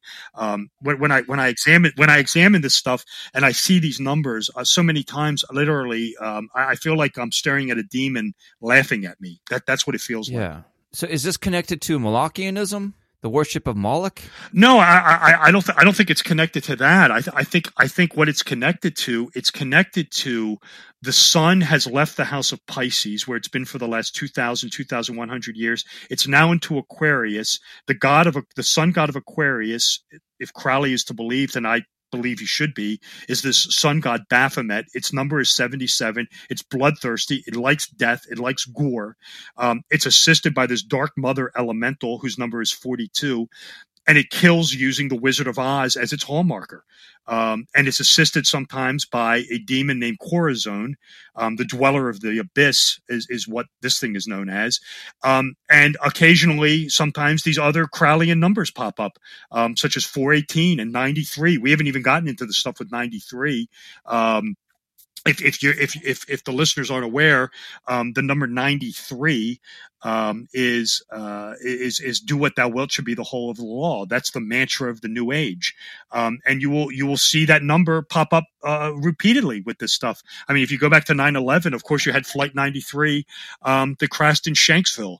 Flight 93 was delayed exactly 42 minutes on the runway. The Dark Mother. Right. And again, it's just when Flight 77 struck the Pentagon, it came in at a 42-degree angle.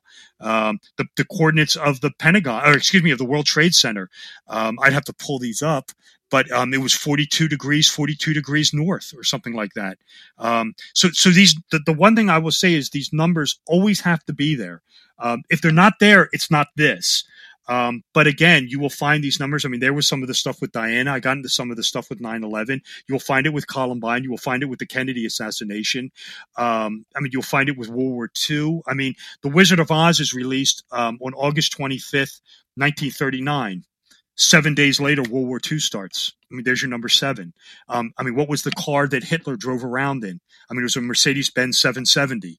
Hitler was born on April 20th. April is the 4th month, 20, 42. 4, 2 plus 0, 42. There's your Dark Mother.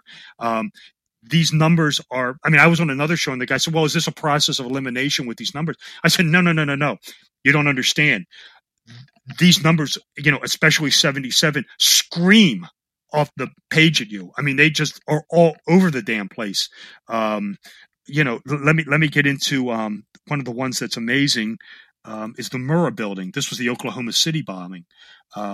And let me just give you a couple examples out of this. One of the things that was interesting with the Murrah Building was they nailed Terry Nichols because he had aluminum powder in his house. And this is the same crap that got in Buddy Ebsen's lungs when he played the Tin Man that nearly killed him. If you don't know, the reason that Terry Nichols had aluminum powder is because it increases in explosions potency by 77%. The Murrah Building in Oklahoma City was built in 1977. It sits off of Route 77 in Oklahoma City. It was blown to smithereens. It has 9 stories, by the way, and was blown to smithereens at 9:02 a.m. 9 + 2 is 11. 9 + 2, 11. 9 floors, 11. 9/11. You always have foreshadowing with these things. 9/11, by the way, happened 77 months after the Murrah Building blew up. 42 was hidden in this thing because it was people on the lower floors were drowning because of the air conditioning water, which was set at exactly 42 degrees. By the way, yeah, that's weird. Yeah, the guy who blaster McVeigh, all right, escaped in a 1977 Ford Mercury, and he was arrested 77 minutes after the explosion. Mercury, by the way, is the destroying element. It's the destroying agent. You know, it's Mercury. Mercury is always the destroyer. You will find that occasionally the guy who lit up the McDonald's in the early 1980s drove a black Mercury. Mercury is alchemical. That's the destroying agent.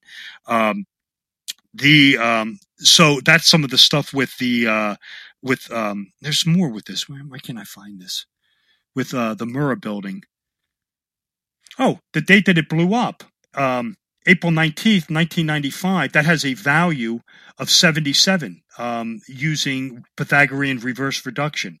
So the date that it blew up has a value of 77, then we have, the guy, and here's another one with this, it was financed. Terry Nichols, one of the conspirators, stole a cache of 77 guns from a man named Roger Moore to help finance the attack. Nichols was born on April 1st, 1955. That has an ordinal value of 77. And his attorney was disbarred at age 77 or something. I can't remember what that was. And the other thing, there was another thing with this that was screwy. After the Murrah report, the Oklahoma Department of Civil Emergency released a 77-page report on the terror incident. 77 people were treated at hospitals for lacerations because of Oklahoma City. One of the other ones is interesting. I'll get off of Murrah Building real quick, and I'll go back to 9/11. And this one's fascinating. And again, I always talk about these little latent Wizard of Oz references. When the first the New York City police code for massive accident, for like the worst case scenario of like all hands on deck is code 1060. That's what went out after Flight 11 hit the North Towers. They sent out alarm or code 1060. That's basically like, you know, a 5-alarm fire, you know, major deaths, you know, all hands on deck. 1060, if you're not aware, is MGM's production code number for The Wizard of Oz. I thought that was crazy. That is crazy. So yeah, those are just some examples of this. This is literally the subject, or at least part of the subject of my new book called Cinema Symbolism 4. I've been working on this for well over the last year. The one thing that I was kind of happened to me with this was I was writing it, and as I'm doing it, I will find other examples, but I kind of had to put my foot down. Thought, you know, this will never end. So what I decided to do was we're going to do Cinema Symbolism 4. That will be the next book out. This gets all into this. I call it the Rainbow Oz Killing Curse. I can't think of anything else to call this thing. But with this, with this, with with this, I was looking at it, and I decided to do a book called Cinema Symbolism Oz, which is just going to be all the Wizard of Oz stuff. We're going to get into this curse. We're going to get into a lot more examples of this curse. We're going to get into the Gnostic and Kabbalistic themes in the movie. We're certainly going to delve into the Pink Floyd material with the Dark Side of the Moon. So I'm going to do a whole book just on the Wizard of Oz if people just want that alone.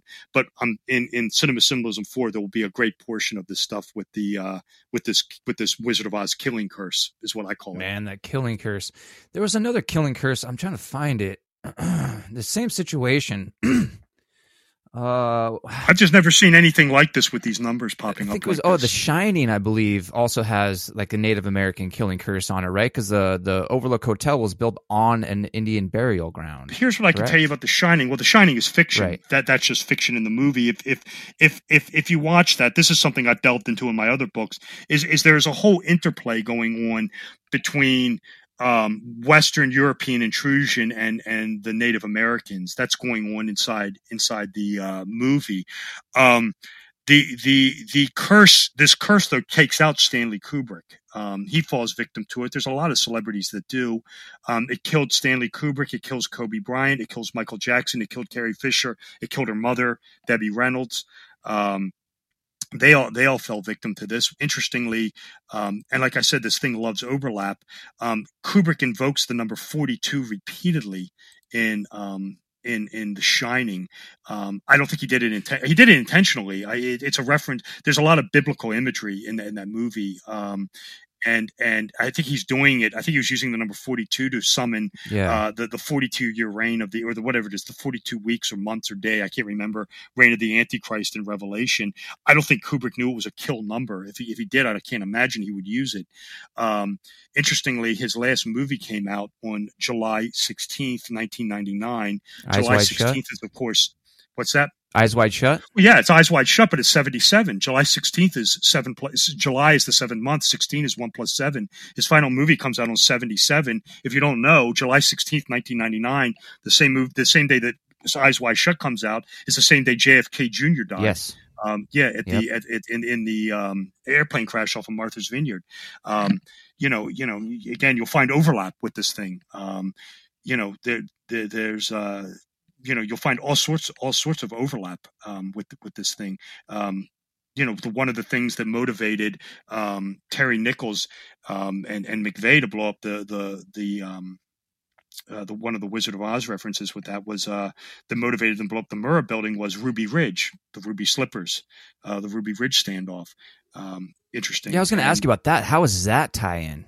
Yeah, that's another one. I mean, you will always find these little Wizard of Oz citations going on, with this stuff, and there's one of them with the Murrah Building was spawned by Ruby Ridge. Another one was the Waco incidents. Waco was off Route 7. The Waco complex is off Route 77. And Waco has a value of 42. I can't remember. I think ordinal value. And the Waco ranch was on a 77-acre ranch, acre property. By the way. Just doesn't make sense. It's so just there's your number. It doesn't make sense. So crazy. Well, I think it does make sense. Well, it does. If you look at it. Yeah, if you look at it, I mean, if you look at it through a man-made lens, I don't think it's humanly possible because I don't think humans can encode stuff like that. It's a supernatural event going on where this new sun god is trying to draw attention to itself. And like I said, it's using this 42 kill number, to do people in. We can go into the Kennedy, I'd have to pull it up, but I mean the name, Lee Harvey Oswald. I can't remember if it's ordinal has a value of. I think it's reverse Pythagorean, has a value of 77. I mean Kennedy is killed. The book depository is seven floors. Oswald shoots him in the far left, on a floor with 7 windows. The license plate on Kennedy's car is GG. Yeah. G is the 7th letter of the alphabet, 77. And he's killed approaching Route 77 in Dallas. That's the Stemmons Freeway. There's all your stuff. Right. And interestingly with Kennedy, one of the things that's really bizarre with him is, right before he dies, this company called EduCard puts out a 42 card set depicting his life. 42 cards. And then right after his death, Topps releases a set of cards depicting his life that's 77 cards. I mean, it's amazing. What? Yeah.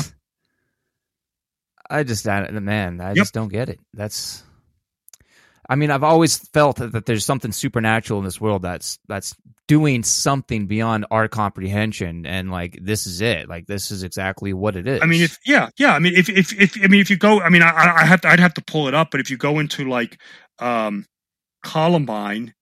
the shooting spree lasted one other thing I'll say with, I'll leave the Murrah building on this.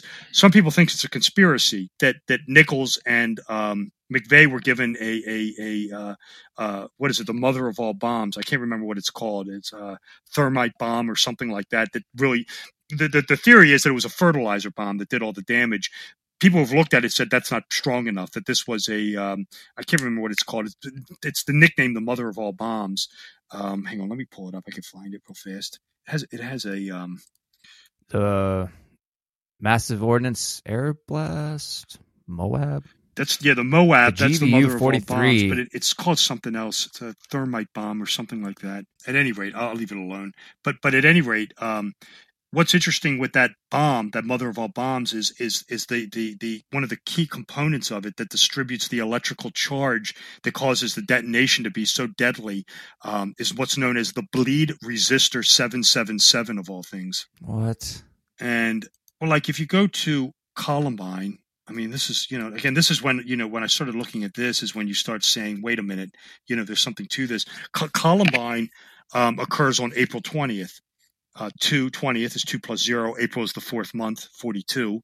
And the Columbine shooting lasted exactly 49 minutes, which is 7 squared. That's 7 times 7.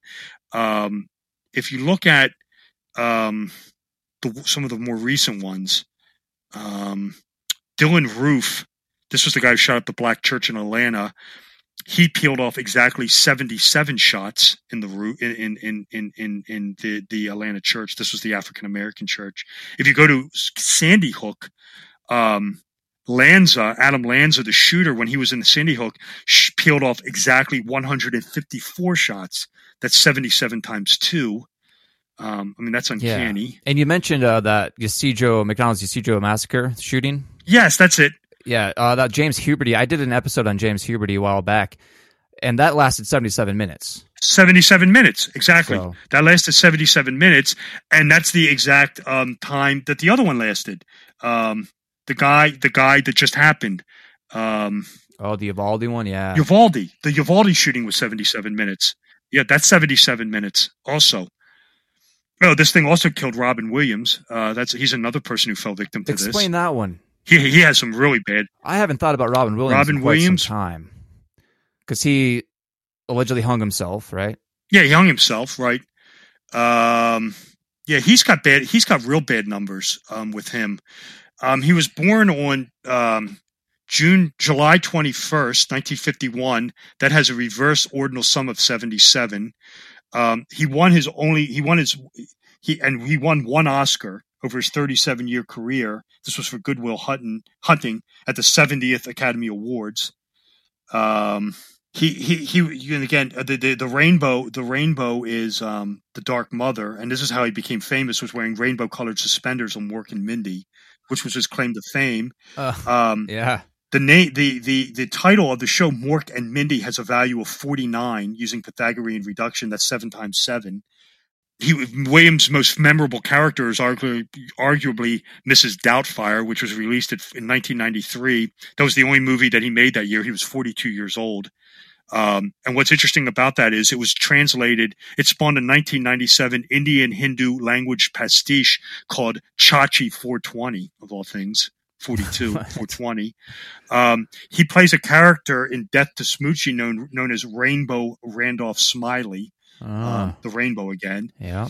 And interestingly, he guest starred on Sesame Street 7 times, with his last appearance being in season 42, episode 24. 24 is 42 backward. Man, can't get away from it. No, you can't. The in San Francisco, between Highway 101 and Spencer Drive and Alexandria Avenue, is the Robin Williams Tunnel, which has a rainbow painted over it. And after he died, there was a documentary on Amazon released called Robin's Wish, which runs 77 minutes. He was in a movie. This is a movie that was his, I call this his gallows pole. No one remembers this thing. It's a movie called Jack, that came out in 1996. It's a Francis Ford Coppola film. And in it, he plays a kid in it who ages 10 times the normal rate. So at 10, he appears to look 40. It's kind of a remake of Big. But at any rate, what makes this interesting is his mother is played by Diane Lane, and the movie starts at a costume party, where she is dressed as the Wicked Witch of the West. Excuse me, the Wicked Witch of the, excuse me, the Wicked Witch of the East, wearing the ruby slippers. This is the one who gets crushed by the house, and she's pregnant. And she goes, and the movie opens, she's at a party, and the date of the party, believe it or not, is September 11th, 1986. So the movie opens on 9/11, and the mother is dressed as the Wicked Witch of the East at a Beaux Arts ball. This is Karen Powell, played by Diane Lane. Yeah, she's the Wicked Witch of the East, and she gives birth to Jack. The husband is dressed as the Tin Woodman. This is the husband is dressed up as the Tin Woodman. Interestingly, this movie features some very dark 9/11 imagery in it. They go to a tree house at one point that looks like a mini skyscraper, believe it or not, that has a truncated pyramid on top with the all-seeing eye. When they get up into the pyramid, they start bleeding like goats. They start impersonating a goat's. One of them starts mentioning that Robin Williams is going to grow a goatee, so they start bleeding like goats. I say, invoking Baphomet. He invites his tutor up to this top level of this world, of this skyscraper like treehouse, but the weight's too much, so it comes crashing down on its own footprint. Which is strange. I recommend watching the movie. 9/11 symbology. Yeah, I'd recommend. Yeah, I remember it coming out, but I know I've watched it back in the day. Like I need to rewatch it. And then at the very end of the movie, this is right when Robin Williams appears like a 70-year-old man. He gives the school. He's the valedictorian at the high school, and he's wearing red shoes, red gleaming shoes. This is harkening back to the ruby slippers worn by the mother at the very beginning. And interestingly, after Robin Williams died, the memorial issue of Rolling Stone magazine is September 11th, 2014, of all dates. So you get overlap with this thing. You'll find a reference to one thing and something referencing something else. So there's the Wizard of Oz death hex, and again, this is going to be a big portion of my next book. And to be honest with you, I'm just scratching the surface with some of these examples. Oh yeah, absolutely. I get much more in detail into it in the movie. In the book.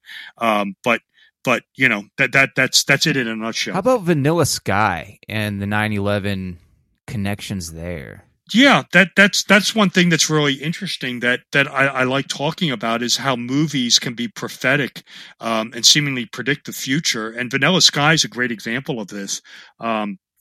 This is a movie that came out. This is part of this Gnostic slate that hit theaters in the turn of the millennium, and the movie was filmed before 9/11, and the very end of it is a very poignant scene where Tom Cruise's character named David Ames ascends this massive skyscraper overlooking New York City. It's in New York City, and it dwarfs the Twin Towers. Yeah. And to make a long story short, in order to wake up from this dream reality that he's trapped in, he has to leap off the building, and he does.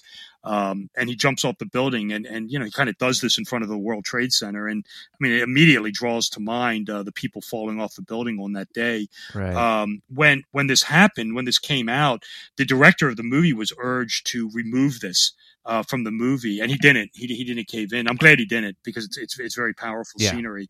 But you know, that's one of, like I said, the movie actually came out after 9/11. It comes out in December of 2001, but the movie was filmed beforehand, and it's definitely one of these prophetic movies for 9/11.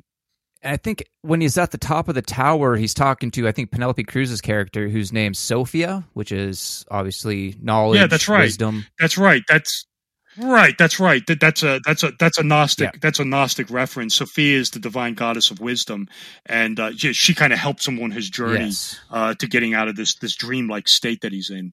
And she's the one that basically says you can jump and get out of the dream, or you can stay in it, or something like that, if I remember correctly. Correct.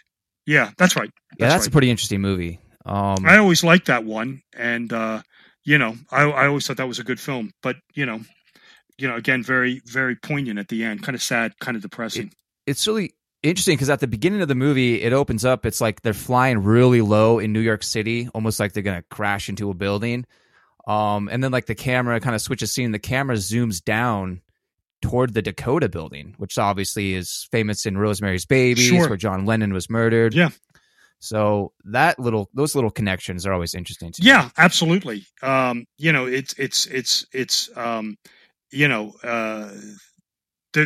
a lot going on with the Beatles and Charles Manson and John Lennon, and again this Crowley number thing turns up big time with that stuff as well. But we'll save that for another show for sure. And we are running out of time here, so I think let's wrap it up with. I wanted to ask you about how directors, I guess, occult casting. So how directors will use certain characters in their movies based off characters they played in other movies to kind of subconsciously convey messages in their own movies. Right.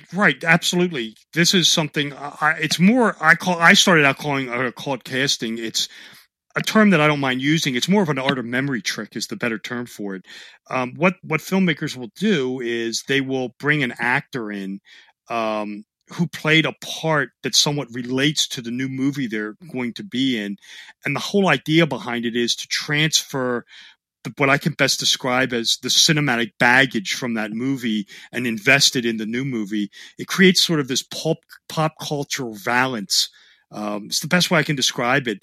When I first started stumbling upon this, I thought it was somewhat rare. It is not. It's much more pervasive than I originally thought. Examples include Max von Sydow appearing in the Star Wars movie, The Force Awakens.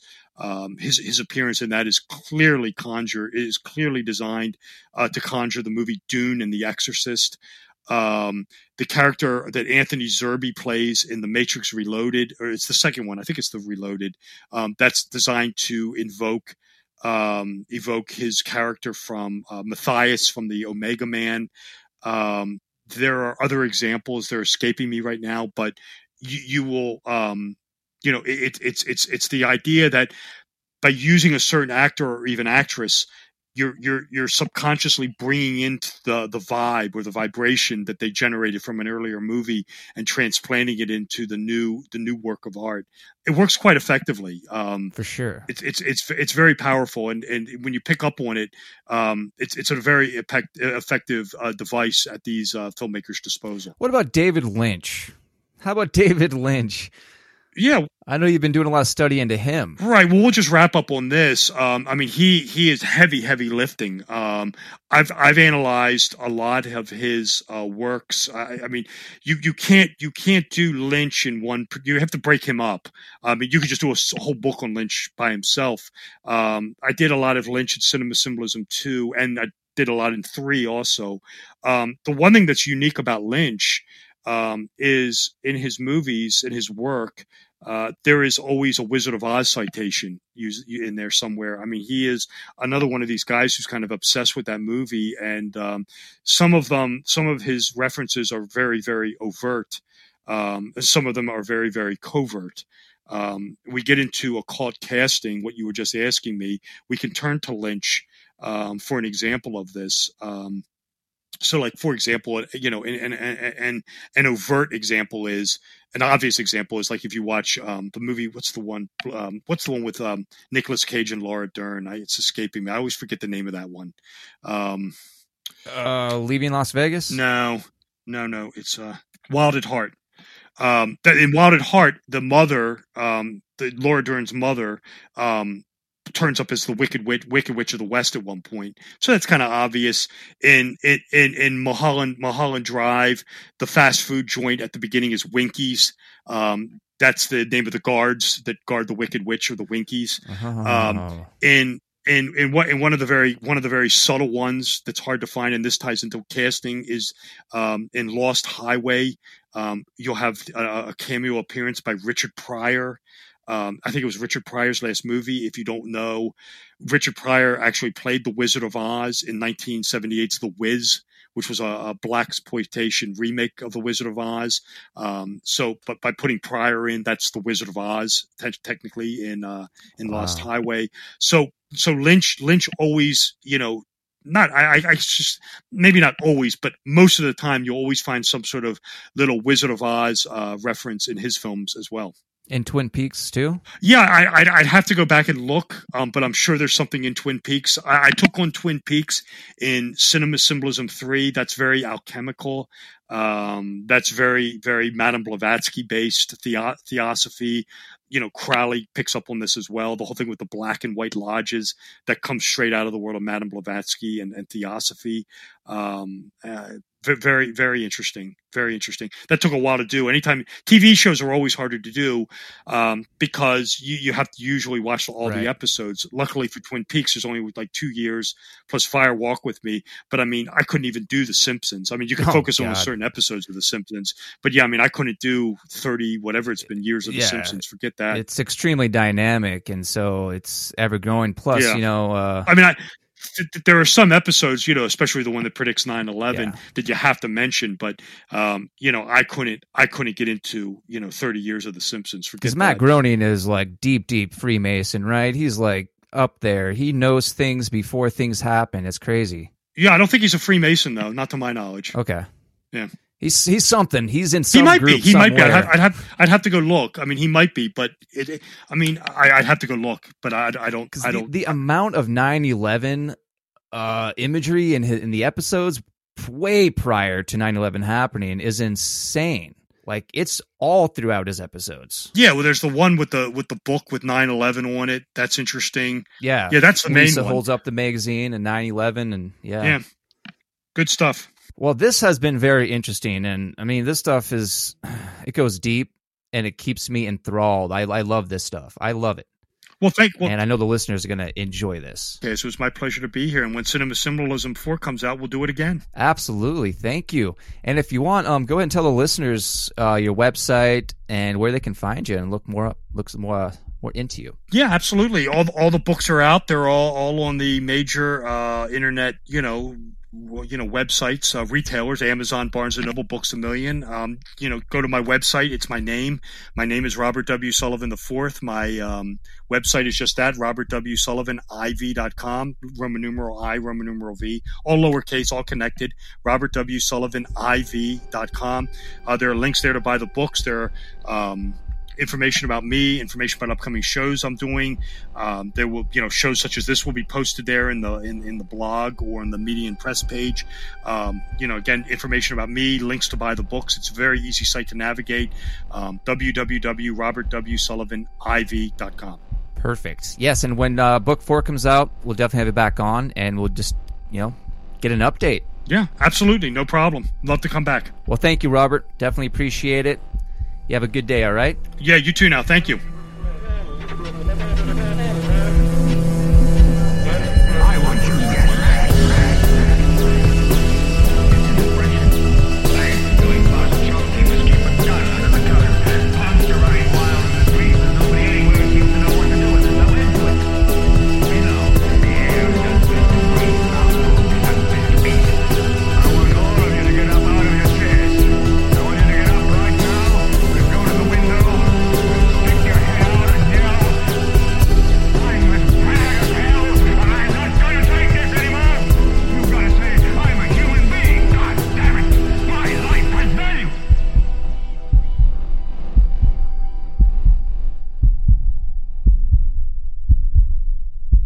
America?